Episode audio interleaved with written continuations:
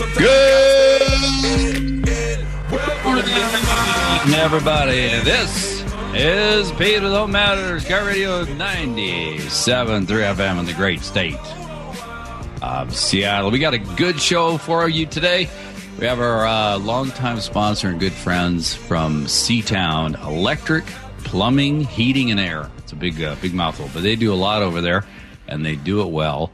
Um, they're continually growing. They provide all kinds of services. We got a great show with two new uh, individuals from the company today. We're going to be talking about because this is somewhat can be a scary process, uh, but it doesn't have to be, uh, and it is required. Uh, we're going to talk about the permitting process, especially for electrical type jobs. And then we'll also talk with a fellow Aaron here about large rewiring, whole home rewiring projects and maybe some panel upgrades. Um, so with that, I'd like to introduce the two that are coming on the show here. We have, uh, Aaron Olson, who is in EL sales and, uh, and an install tech. So how are you doing, Aaron? Hello. Hello. Thanks for having me.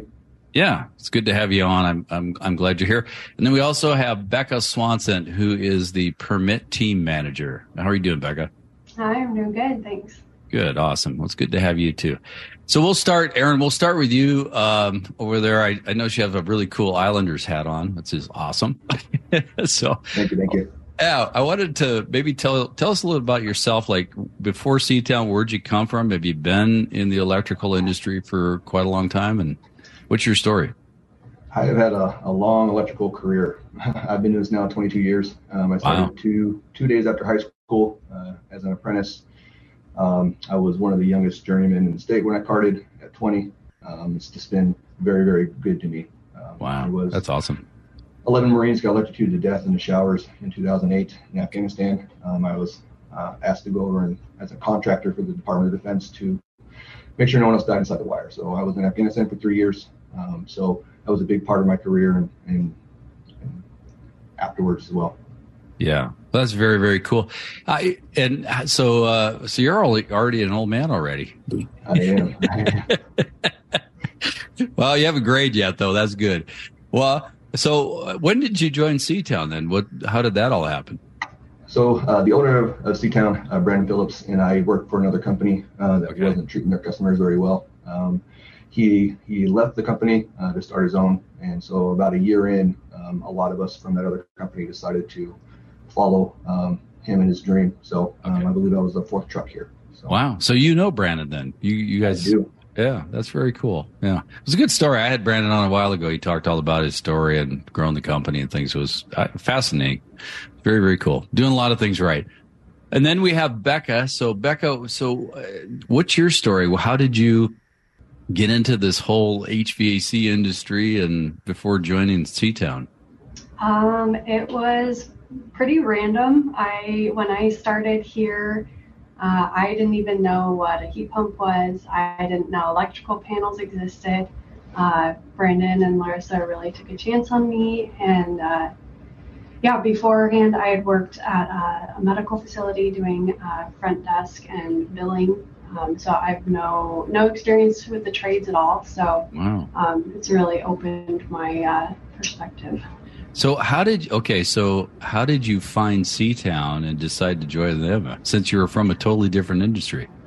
Yeah, my best friend's husband worked here, and he was hired on about two or three months beforehand, and he knew I was looking for a job, and he told me to apply here. That's very cool. You know, I've heard that story a lot from a lot of people that have come on the show here that are employees. Like, yeah, it was my buddy or my friend of mine or a mm-hmm. family member or somebody. So that's a good way to find people, though. That's that's great. So, well, so I, I guess I have to ask you then. So, Bekah, since you didn't know anything about the trades, you didn't come from the trades. How did you learn all of this stuff to to be versed to where you are today?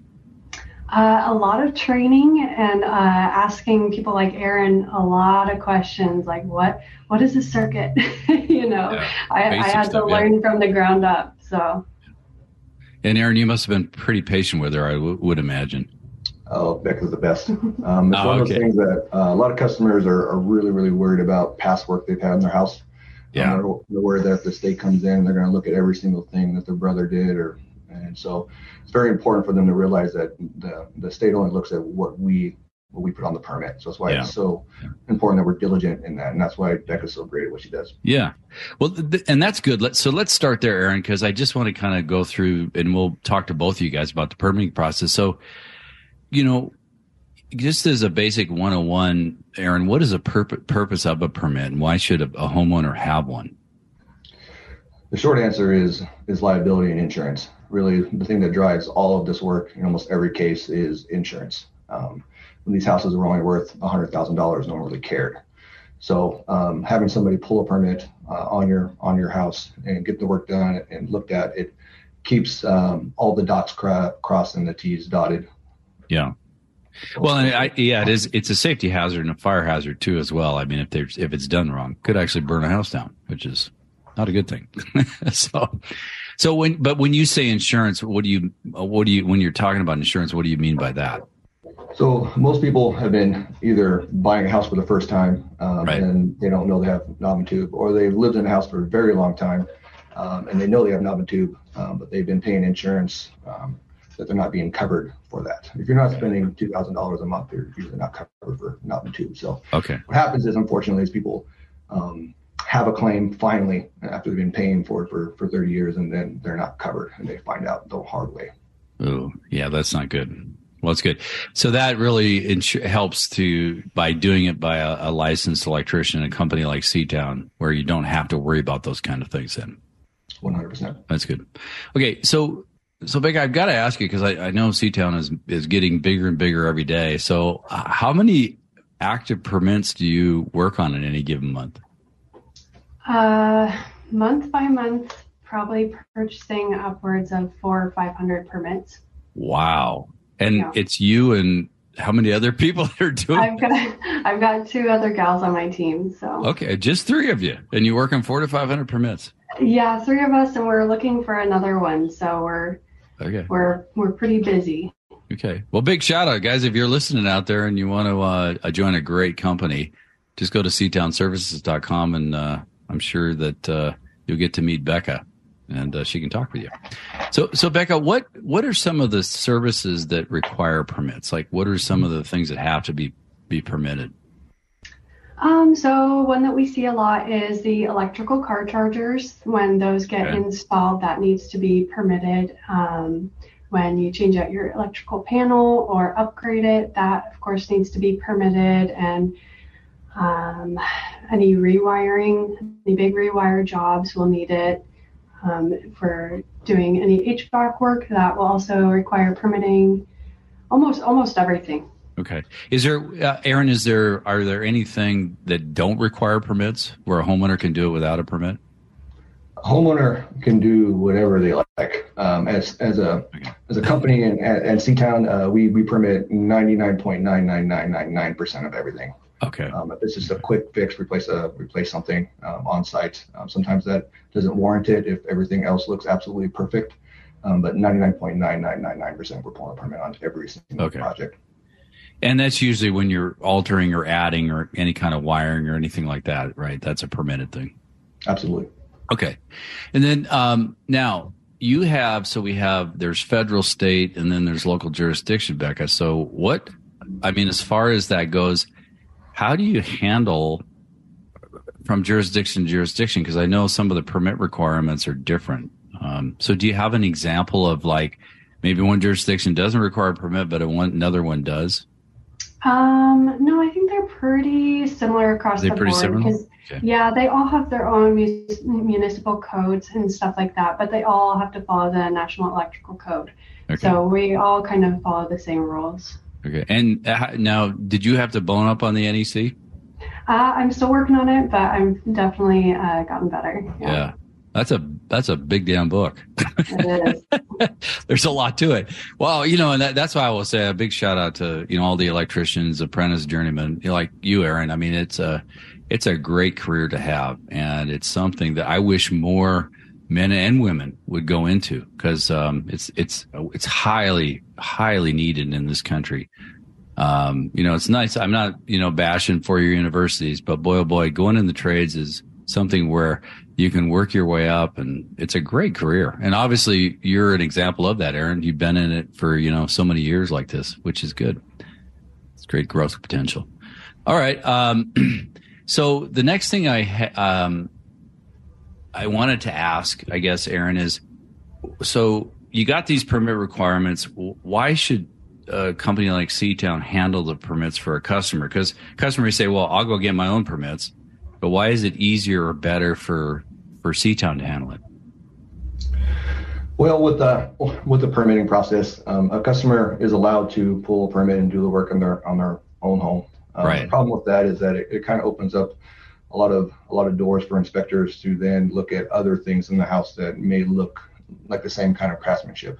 Um, when an electrician um, does work on a panel or does work on a circuit, um, it's it's pretty clear to know that that they've been doing this for a while. Yeah. Um, so it's a lot easier on the permitting side to say, hey, we added an outlet to this bathroom for this this purpose, um, and then have the inspector look at it. So um, a lot of people think that maybe they, they can save a little bit of money by pulling the permit, but at that point they're not really using Seatown. Um, they're they're having an uncle or a cousin right. come from out of state and help them. So um, so every time that we go out to a house to to give them a quote for something, we're including the permit so that they know that this process is legit. Um, they're going to get a piece of paper saying that everything is done correctly. They get to put it into their files, and if they ever need it later, um, they yeah. have it.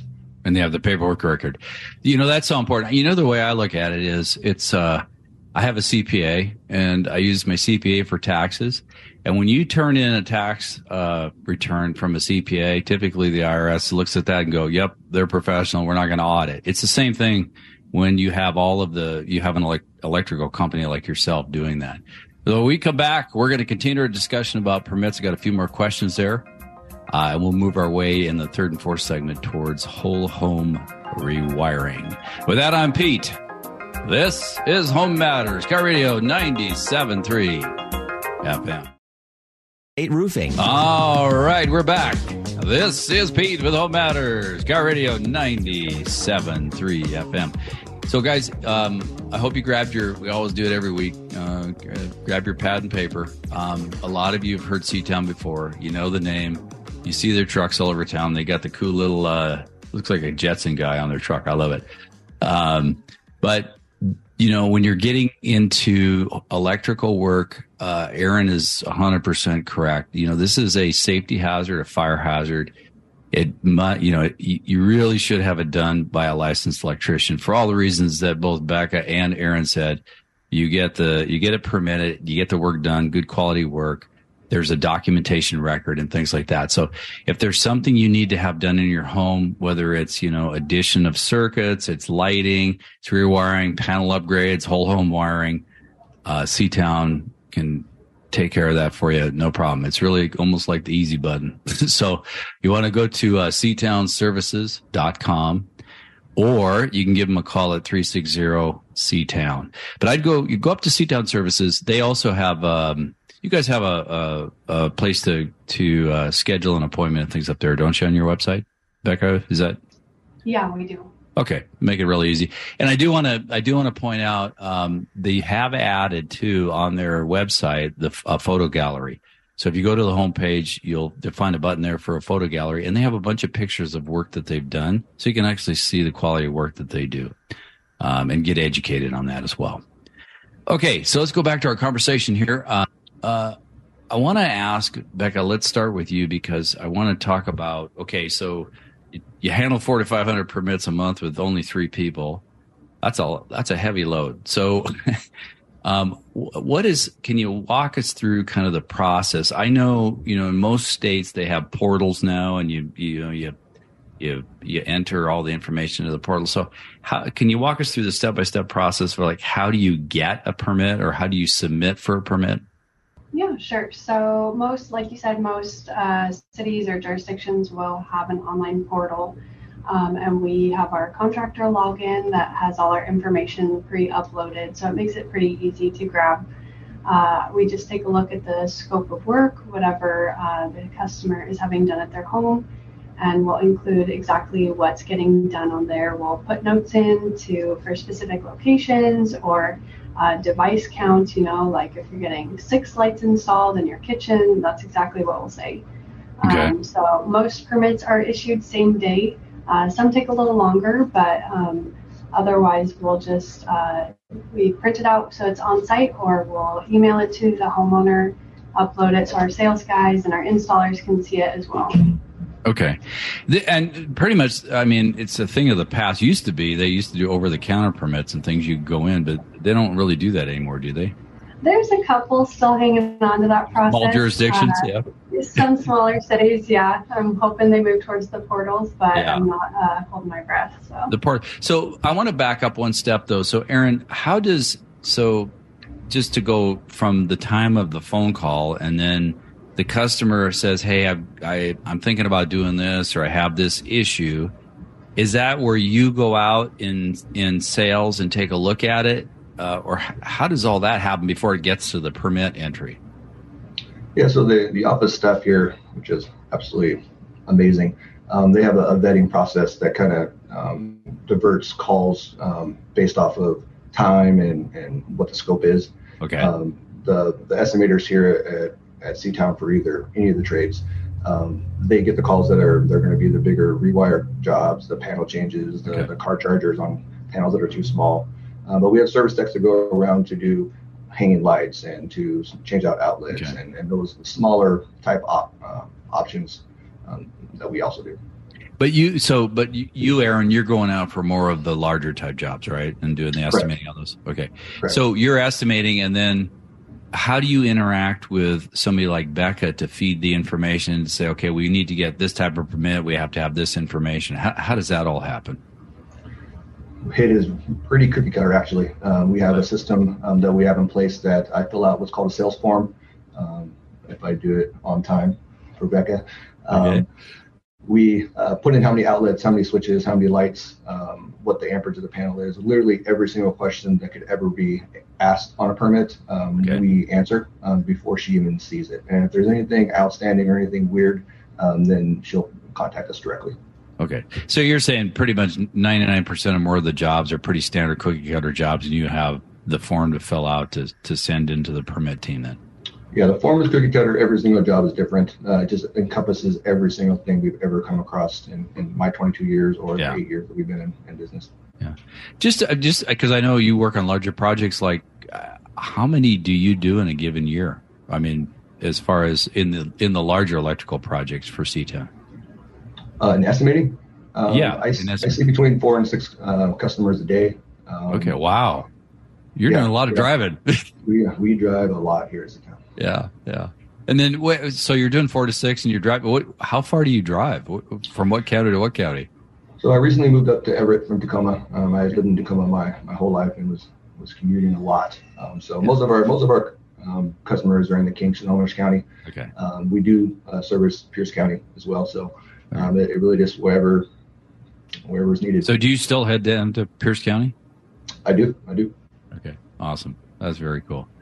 Yeah, well, I'm I'm up from the Lake Stevens area, so very close to probably where you where you live. So very cool. Yeah. All right. Um. So you're putting in the you're putting in the the information that's provided by Aaron then into the the portal, and you said Bekah that typically within a day they they issue a permit number. Yeah, yeah. It depends on the scope of work and the size of the project. If it's uh, if it's like a service upgrade and they're converting to underground service or something more complicated, it might take a little longer. But Okay. most most permits are issued instantly. Okay, and then uh, what happens next? And what after you get the permit permit issued, then how how what's the transfer of information to the electricians, and how does that all happen? Yeah, so we upload the permit to their job so they can see it on their iPad so they know exactly what's included. Um. And then we also provide that to the customer um, and just have it for everybody's records. Um, the county can see it, inspectors can pull it up on their iPads or tablets or whatever they use. So, Okay, got it. And then Aaron, do you, do do the electricians that work to do the installs, like you have, you know, you do installs as well? Do you guys have to post a permit like they used to on the job site? Is that still required? Uh, in almost every jurisdiction, we still do. Um, Okay. They also leave stickers that have notes on them. They um, leave torque specs on panels. There's way more things that we have to do uh, these days than I than when I was in the field. Um, but there's, right, there's yeah, a, no, it's gotten a lot more stringent. It all across all the trades. It's just the way it is. So, and you know, some of it is the jurisdictions learn as they go, and they go, well, I guess we got to improve that, or we got to make that better. So it, it makes a lot of sense. So now, one thing before we go though, Bekah is who who communicates all of this stuff because you're doing all this behind the scenes, both you and Aaron. And then how's this communicated on a regular basis to the to the homeowner? Um, so the homeowner gets a copy of their permit, um, and then they, I mean, they know the scope of work, right? So they Right. know what's going on in their home. Um, and we make sure we also do the inspection scheduling. So if uh, if a rewire does need a cover inspection, we'll schedule that here in the office.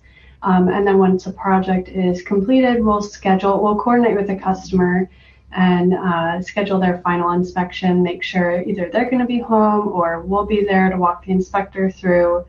Um, so we're really there the whole time. Okay. So, but you get you must get notified through the portal of when the inspector is going to go out. Is that correct? Yeah, it's actually quite the process these days. Uh, we spend probably the first hour or two of our day coordinating inspections with inspectors, Okay. uh, calling. Are you actually calling and talking to the inspectors? Do you do you yeah, do that? yeah, Okay. Yep. Yeah, so because I know those guys are running just like Aaron. They're all over the place every day. Right. Yeah. They route their day, and then usually they're they have their um, plan on where they're going to go, and like ETAs around 7:38, and then we uh, communicate that to the customer. And then do you call the homeowner to let them know? Is that is that how you do it? Yeah, we usually send them a text or uh, email and voice call if we need to. Okay, got it. All right, we'll continue our discussion. You guys just make it really easy. If you want to get any kind of electrical work done based on you know our discussion here today, and have all this stuff handled behind the scenes for you, so it's easy, it gets done, it's documented, you have documents, everything's handled for you. Go to seatownservices.com or give them a call at 360 Seatown. That I'm Pete. This is Home Matters KIRO Radio 97.3 FM.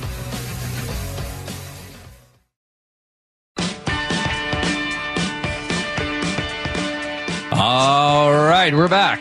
This is Pete with Home Matters, KIRO Radio 97.3 FM in the great state of Seattle. We're having a great show here with Seatown Electric Plumbing, Heating, and Air. These guys, I'll tell you what, uh, as you guys know, uh, we, we're in our 15th year, I think, going into our 16th year in the, in the end of summer.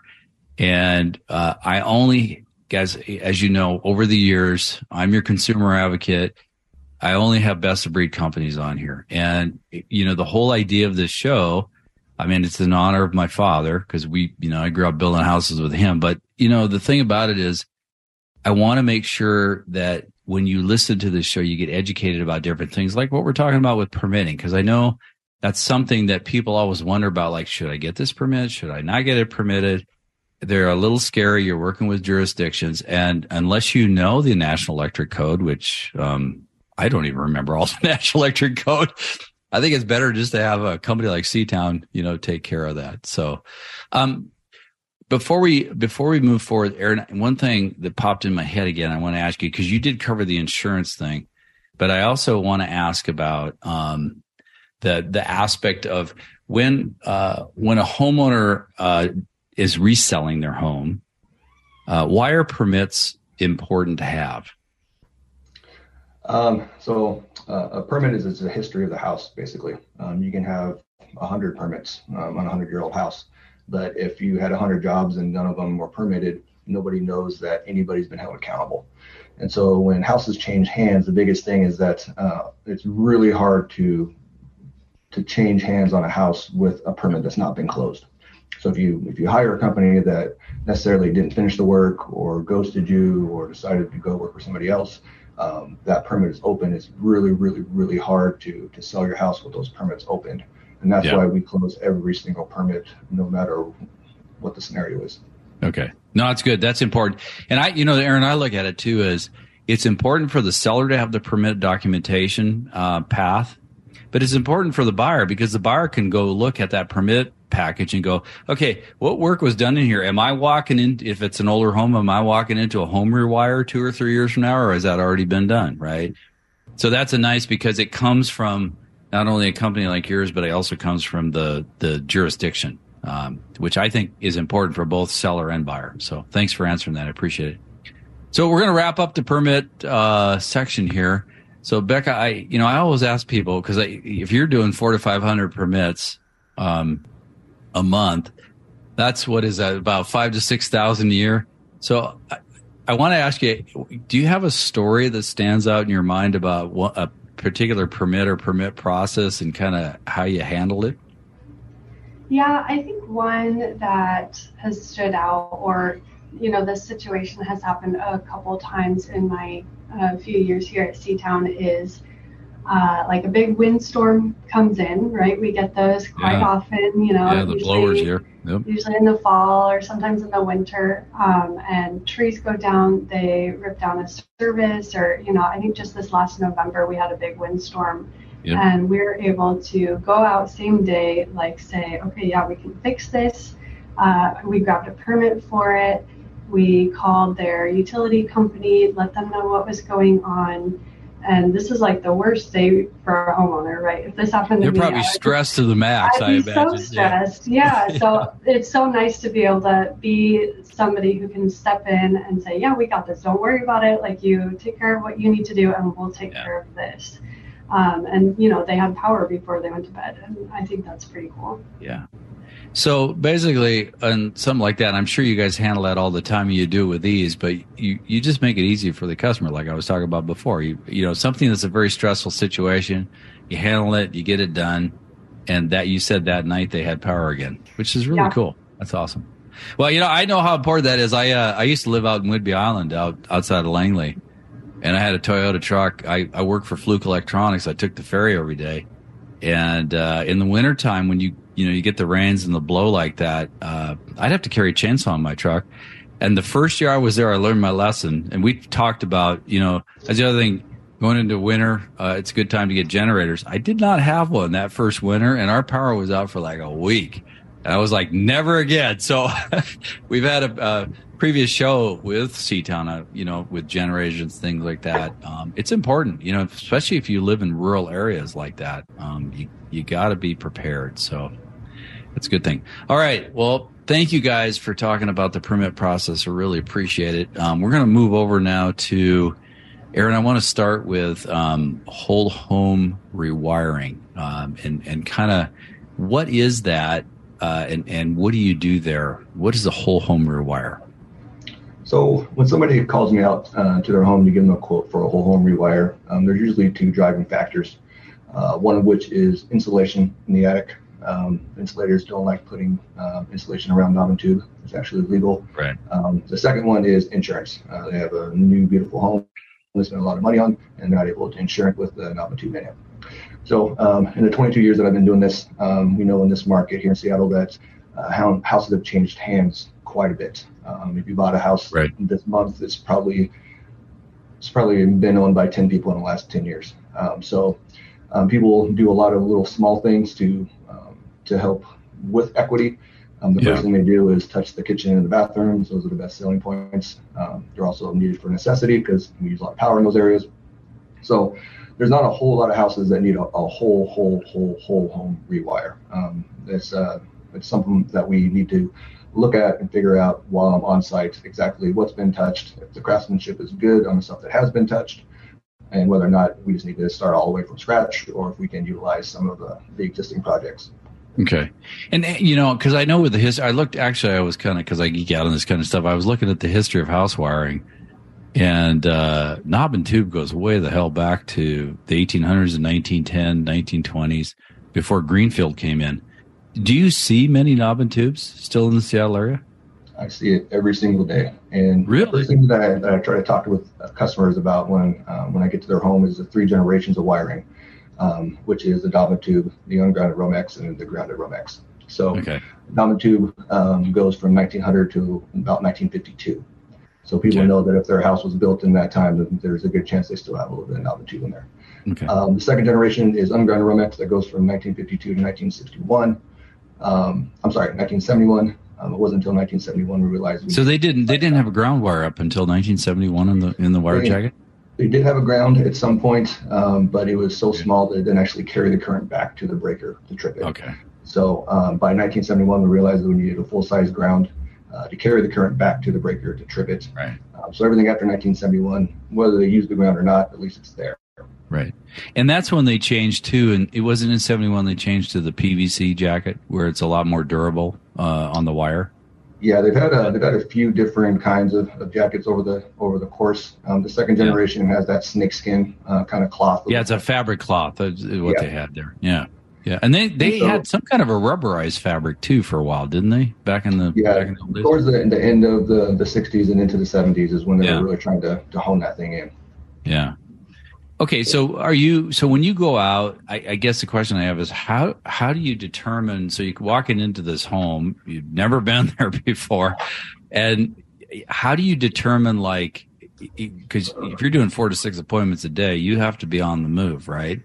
Otherwise, you'd be out there for twenty of the twenty four hours a day.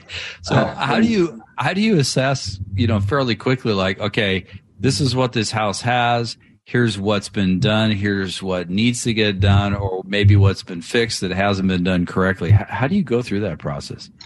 Uh, the process for me, um, I've learned a lot in, in, the 22 years that I've been doing this, but basically, when the house was built and it, if it was a fuse box, um, there's usually only four or six circuits in that fuse box. So when the house was built before 1952, um, you have a fuse box with four to six circuits in it. Those okay. circuits powered every single light, every single plug in that whole house, other than the dryer and the range. So those circuits so, are taking a lot of load. Then those a lot of load, a lot yeah. of load. And what we need yeah. to figure out is not necessarily going switch by switch, outlet by outlet to try and look inside to see if there's and tube in them. We need to, to find the circuit in the panel or where it's getting power, turn it off to make sure that nothing else is being tied on to the knob and tube. Because what we find is that up in uh, attics and, and uh, upstairs, there's there's new circuitry. People have turned or converted attics into living spaces or basements into living spaces, and not necessarily brought new circuits, but then tied onto the knob and tube. So it's very important that we find those four to six circuits or what's left of them um, to de-energize them and then give a person a quote based off of what's been tied onto it, not exactly what we see. Okay, and okay, and why why is it important to de-energize those four to six circuits? Because it will show us um, everything that's been um, added onto it or okay. Yeah so, so when you're doing your wire to wire testing that that so you de-energize it then you know kind of what the what the new circuits that have been added is that what you're saying? Yep so basically if i open a, the best scenario is i show up to a house we go down to the panel we open a panel up and we see four circuits in there that are cloth knob and tube. Yeah. Super easy we just turn off those four circuits leave everything else on and then walk through the house and see what's not working Okay, um, a lot of times in the last 20 years, people have gotten very, very good at um, making it look like there's not a knob and tube in the house. So they'll either junction it right above the panel and put brand new wire into the panel to sh- trick inspectors into thinking that there's not ah, knob and tube. Okay. Um, okay. So we've gotten really, really good at, at doing those kind of things. So if we don't see yeah. knob and tube in the house, um, then we have to do a little bit more um, detective work. Yeah, and typically when when a customer calls because you have these four to six circuits, are they calling because their breakers are because I mean with all the new electronics and appliances, you got a, one heck of a load you're putting on that system. Or is there circuit breakers typically popping all the time, or is there scorching, or what, what do you see out there? So usually, like I said, the the two driving forces for for me to go out to a house, um, if a, if a service tech is going out there replace an outlet that looks like it's burnt, um, and they find knob and tube, that's one thing. Okay. Usually, by the time it gets to me and the other four estimators that do electrical here, um, there's a driving force. Either they've already had a problem, one of our techs have already been out, um, they need insulation upstairs, and the insulators said that we cannot put insulation up there, um, or they have an insurance problem. Got it. Okay. We come back. We're going to continue our discussion with Aaron Olson and Bekah Swanson about uh, some of these larger projects. Uh, continue our discussion with whole home rewiring. If you want to, you know, find out the previous shows, uh, that we've had with Seatown, just go out to their website at seatownservices.com. Click on the More menu button at the top, and down there it says podcast. And you can get educated on a whole bunch of different things that Seatown Electric Plumbing, Heating, and Air does. With that, I'm Pete. This is Home Matters, KIRO Radio 97.3 FM. All right, we're back. This is Pete with Home Matters, KIRO Radio 97.3 FM. We're having a great discussion good folks, Aaron Olson and Bekah Swanson over at Seatown Electric Plumbing, Heating, and air. And uh, don't forget, you know, anything uh, electrical. I mean, they do it all. They do plumbing, heating, air conditioning, heat pumps. We've talked about that. If you go to their website again, click on the more menu and go down to podcast. We have several shows we've done uh, over the last few years uh, since they've been with us on the show here. Uh, if you want, this will be loaded up there as well too. It talks all about the permitting process, and now we're in discussion about some of the larger projects. We're going to finish up whole home rewiring, and then uh, I'm going to talk to Aaron too about uh, other load devices like car chargers, upgrading electrical panels, things like that. Because you know, it's just one of these things. And as you guys know, um, in Washington State, uh, as of November 4th, I think 2022 a lot of the gas type appliances uh, have now been non-issued. So we're moving more and more to electric, and so that's something too you have to consider. Uh, and that's why I want to talk about panel upgrades too, because there's you know there's just more electrical demand that's coming into the home. Um, okay, Aaron, I, I, want to continue our discussion here about um, the whole home rewiring. So one of the things that we didn't cover in the last segment, because you know, knob and tube is something that you said is out there pretty prevalent. Can you talk about like really what is knob and tube and why does it need to be replaced? Yeah, the, the short answer is is knob and tube is meant to get hot. Um, it was a wiring method that we used uh, that are a lot like the power lines outside, where you have you know hundreds of thousands of volts going through a very small wire, um, right. just using ambient air to cool it. Um, so same thing with knob and tube is that they, the reason why they use the knobs and the tubes um, is to keep um, the hot wires going through combustible materials, basically. So it's the wiring method that is the problem, yeah. not necessarily the wires. Um, if anybody's seen knob and tube up close, um, basically what it is is just a piece of solder holding two pieces of wire together and then and then taped. Um, it's not not the best scenario for holding. There's no, and there's really no jacket on it, to, so to speak, is there? No, there's not. So any break, yeah. if someone were to, to bump into it or stand on it or a rodent were to get to it, um, there's really no protection at all on the knob yeah. there. Yeah, and and when you say the the uh, the knobs, really those are porcelain insulators. They put those through the the I guess the framing timbers, right? Not necessarily studs back in the day, correct? That was just correct.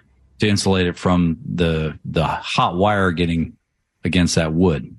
Correct. So what? So what? How, how, does these things now? You said it's solder and tape. When it heats up, how does it break down then? And and how does that cause a problem? So the misconception a lot is that knob tube just bursts into flames, and that's not necessarily the case. Um, okay. Tube is good for uh, around 500 watts under perfect conditions. Um, that's lamps, that's clock radios. Um, that's not a lot. Head lighting, um, things that things that we're plugging in every day that are that are over that threshold or vacuum cleaners, blow dryers, hair straighteners, heaters, yeah. air conditioners. All these things are 1500 watts, which is yeah. three times what that, that solder point was supposed to hold. So what happens is that when you're vacuuming for 15 minutes or you know blow drying your hair, um, that solder is heating up enough to then break apart. And when it breaks apart but still being held together by tape, it's trying to make a connection. It starts to arc. That's when we start to get the F and the B word that we don't like to see. Okay.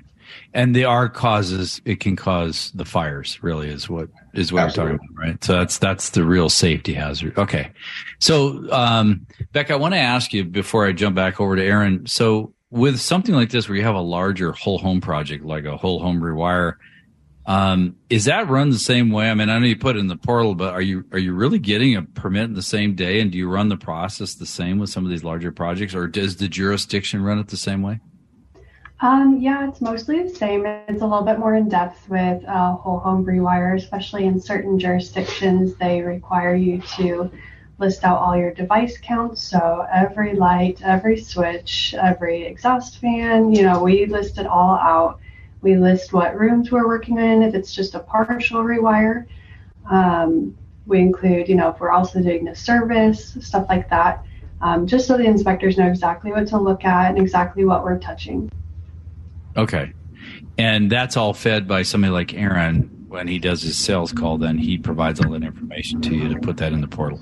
Yep, and that is also usually included on the bid too. So a lot of times I'll look at exactly what the homeowners are looking at, and I can see exactly what we're doing, and I put that on the permit. Got it. Okay, thank you. I appreciate that, Aaron. So the question I, I bet a lot of people have, because I would, um, you know, this is not a, a small investment. It's a pretty good sized investment to do a whole home rewire. can I do it in phases? Can I do like, hey, the bathroom's bad, I got to do that now, and then I'll do the kitchen, and then maybe the living room later on, or does it have to be really done all at once? If you are okay with having parts of your house not working uh, while you're doing this, um, there are some cases where people are not living in houses or they're living in a basement while they remodel the top floor. Um, those are cases where you can do it in phases. Um, okay. Basically, a knob and tube uh, shares a common wire uh, between circuits called a neutral. And okay. even though you turn off one breaker and it turns off one light in one room and a plug in another room, um, the real answer is that it's actually touching three other circuits. So as soon as you alter that circuit, uh, the potential for losing things all over the house and then trying to fix them and band-aid them um, becomes higher and higher um, with every circuit you touch. So it's really just it's it's kind of a cascading effect. If you try to do it in phases, it just cascades to somewhere else, and you have a problem in another room, different parts of the house, right? And then you're trying at the eight o'clock at night trying to figure out how to get your refrigerator working when you didn't even know that was part of the scope. Yeah, which so, would be a big pain. Yeah. so I guess the F and B word would pop up there too. yes. Yes. All right. Well, hey, one thing I wanted to mention too, guys. Um, if this is something, you know, if you're living in an older home and uh, you need these guys to come out and take a look at this, and you are, you know, you're looking at something like doing a whole home rewire from a knob and tube, Seatown does have financing. You can go up to their website at seatownservices.com and there's a, a menu item up there for financing. And the friendly folks, you can give them a call too at 360-3 They'll, you know, they'll talk you through all this. They have different financing programs. You know, just another way to, to make it easy for you as well. Okay. Um, so last thing on whole home rewiring, I guess I want to ask Aaron is so what are the customers, what do they have to do to prepare? Because you're probably opening up a lot of walls and things like that. So uh, how long do these, these rewires take? And is there anything the customer has to do to get, you know, get it ready for you guys? Um, it's, it's rare that a, a, a tube rewire uh, takes more than 10 days. Um, sometimes okay. we, we can get them into where they're, they're a month long, but usually the standard is about five to seven days. Um, okay. We're showing up at eight. We're out here by four. Everything that we we turn off during the day will be back on. Uh, they'll, they'll never be without anything essential um, overnight. Um, you can live in the house. You can work in the house um, as okay. long as um, you're okay with someone uh, sawzawing and, and hammering. Um, we made it to where we can bring generators, uh, hook up to routers so that you can work from home as well. We've been doing that for a few years now, uh, just out of necessity, but we've kept yeah. it. Every every truck has a, a generator on it now, so uh, keeping people busy um, while we're working. We're, we're really there for them. Um, so moving precious family um, artifacts is one thing, um, but we can we can usually get through the project pretty well with uh, okay. without having the customers' hands on it. And then, do you guys take care of like if you're opening up the walls? Do you have people that come in and take care of that stuff for the customer too? With a company our size, um, using subcontractors could be a slippery slope. Um, so okay. we use we use one contractor um, to do um, all of our um, our all the button up. Yeah. all the button up. Uh, he gives you a quote separately, but uh, everybody loves him to death. Um, he does okay. plaster. He can match paints. Um, again, he's just another tool that Seatown has in the back pocket. Awesome. Well, again, make it easy. That's good. One one last thing I want to talk because I know we're running out of time here, and there's a lot more I'd love to to discuss with both you and Bekah. But um, when is it you know because now we you were talking a few minutes ago about all of the new you know new tech new appliances all the load that is coming into a house. When is it time or how when should a customer consider a panel upgrade? So um, people that have, have, lived a long time uh, know that in the 70s um, they we didn't really have a lot of natural gas and everybody was going to electric. Um, yeah. everybody was getting 200 and 400 amp services on their houses left and right um, then we brought in the natural gas, and then they started really dumbing down uh, the services to give you 125 amps with a range and with a hot water heater. Uh, some of the bigger loads in the house um, that were going to be on gas, not electric. Guys, we've run out of time, but man, oh man, this was a great show. I really appreciate having you on. Aaron, thank you for being on the show. Thanks for having us. Yeah, Bekah, thank you. Appreciate it. Yeah, thank you. That's awesome. With that, uh, check them out, seatownservices.com or go give them a call at 360 Seatown for all your electrical, plumbing, heating, and air needs. With that, I'm Pete. This is Home Matters, KIRO Radio 97.3 FM.